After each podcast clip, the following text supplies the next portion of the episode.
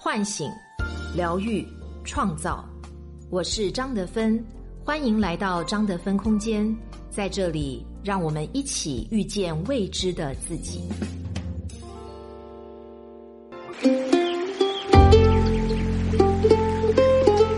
大家好，我是今天的心灵陪伴者一朵花儿，很高兴又和你相遇在张德芬空间。今天和你分享的主题是关于家有二胎，作者 J.K. 不二子。前几天章子怡生二胎，收获一片祝福。在这些祝福里，姚晨的话引发了一些争议。他说：“恭喜子怡辛苦了，家有俩娃之后会更辛苦的。”于是很多人马上跳出来纠正姚晨，说应该是三个孩子。姚晨这样说，就忽视了继女小苹果。章子怡马上回复说：“还真是两娃。”大姐姐可以做到帮手。章子怡的一句话，既圆了姚晨的话，又照顾到了小苹果的感受。从这样一件小事上，其实就可以看出，当一个家里的孩子不止一个时，要考虑的事情就多了很多。养一个孩子和养几个孩子有着本质上的区别。朋友晴是家里老大，妹妹比她小六岁，父母从小就教育晴，你要有做姐姐的样子。于是，晴从八岁起就基本上担起了照顾妹妹的责任。可是，晴的付出并没有得到父母更多的爱。从小，晴经常穿着妈妈不穿的衣服，妹妹穿的却都是新衣。有一次，她跟妹妹开了个玩笑，就被爸爸用筷子打了后脑勺。父母觉得这些都是小事儿，并不会特别注意晴的感受，而晴也不反抗，一直都是乖女儿、好姐姐。读书的时候，她努力上进，从不给父母添麻烦。工作之后，遇到什么事儿也都是一个人扛，和父母之间的联系很少。就算逢年过节，一家人坐在一块儿吃饭，也只是说些无关痛痒的客套话，隔着距离。晴曾经对我说：“我从小就知道父母偏心，更喜欢妹妹。这种感觉比知道父母完全不爱我还难受。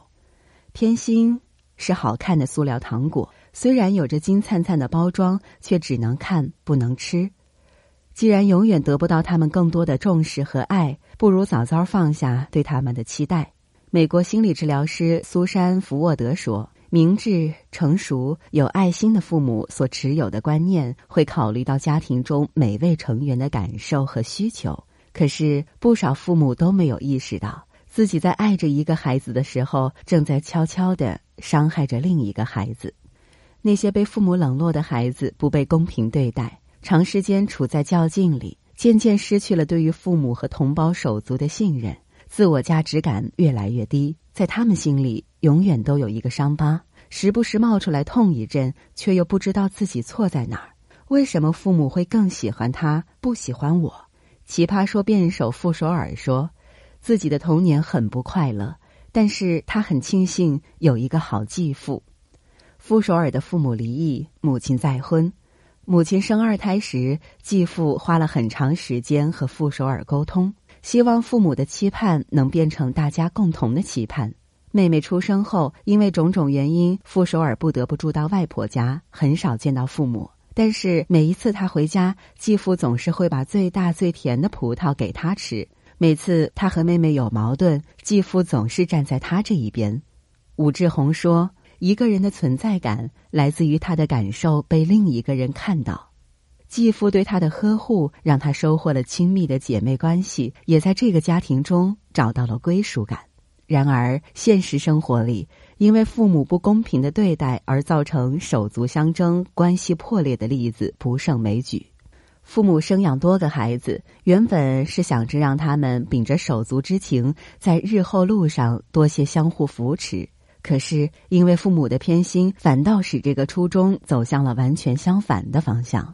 英国评论家戴维·弗罗斯特曾经说过：“当你只有一个孩子时，你是家长；当你有两个孩子时，你就是一个裁判。每个孩子需要的可能不是公平，而是独属于他自己的专属感。每个孩子都希望成为父母心中独一无二的自己。”奇葩说最近有一个辩题是：生二胎需要经过老大的同意吗？事实上，这是个伪命题，因为生育权掌握在父母手里。现实生活中，大部分二胎也都是不需要经过老大同意就出生了的。但是，不必须征得老大的同意，并不代表不沟通、不管不顾。我曾经在网上看到一个二胎妈妈的故事，特别感动。这位妈妈知道自己怀孕后，就经常告诉老大：“你要当哥哥了。”为了让老大觉得当哥哥是一件很了不起的事儿，妈妈挑了一些手足感情的绘本，经常和他一起读。一开始，他对弟弟并没什么概念，可在这之后，他慢慢开始表达对弟弟出生的期盼。为了让他再次感受到爱，这位妈妈每天和他一起观看两段他小时候的录像，让他重温自己的成长过程。从医院回到家里的那一天，妈妈拿出了早就准备好的礼物送给老大，并告诉他：“这些礼物啊是弟弟送给你的，他很高兴来到我们家，也很感谢你做他的哥哥。”老大问：“他为什么要送给我呢？”妈妈回答：“因为他爱你啊。”二宝出生之后，妈妈更注意生活中的各种细节，尽可能关照到老大的感受。比如，二宝出生当天，他特地托家人送了个蛋糕去幼儿园，和班主任沟通，希望能为老大举行一个仪式，庆祝他成为哥哥。老大放学回家，难掩兴奋：“妈妈，你知道吗？整个幼儿园的小朋友就只有我一个人有弟弟，他们都没有，我真厉害。”比如，有亲朋好友前来探望时。只要老大在场，妈妈就会悄悄拿出预先准备好的小礼物给客人，让客人以自己的名义送给老大。这位二胎妈妈对老大的点滴用心，去给他安全感的过程，就是表达爱的过程。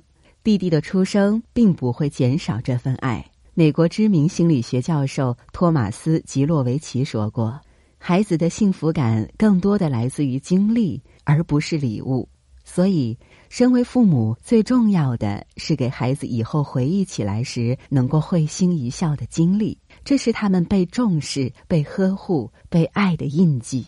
其实，对于老大来说，得与失永远是相对的。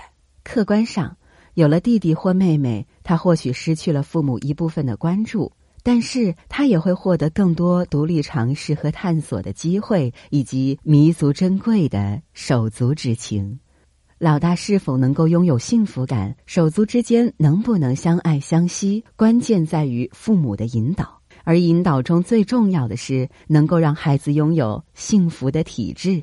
什么是幸福的体质？简单说，就是让孩子有三个信念：我重要，我值得，我可以。我重要就是不管父母怎么对待我，我都知道我是独一无二的。我值得就是。我是一个值得别人喜欢的人，同样，我值得拥有美好的生活。而我可以指的是，我能够通过不断成长，有勇气去面对和解决生活中的各种问题。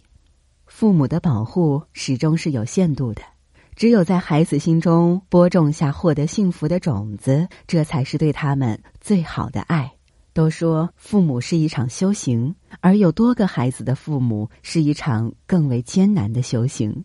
其中的难，不仅意味着要修炼更强大的内心，去应对身体与精神上的负累，还要修炼更为冷静的头脑、更为理性的态度，去践行教育应有的公平。最后，我想分享一位读者的留言，他说：“我选择了从十八岁就远离父母。”不值得被爱的想法让我在感情上屡次受挫，直到三十多岁的今天，一步一步摔过来，用疼痛的步履才明白了很多道理，成长为独立坚强的自己。但是，如果有可能，我还是期待在成长的过程中，妈妈能多爱我一些。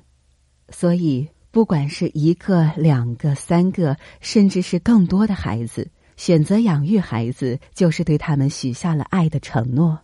承诺不是一句动人的话，而是一生点滴的爱。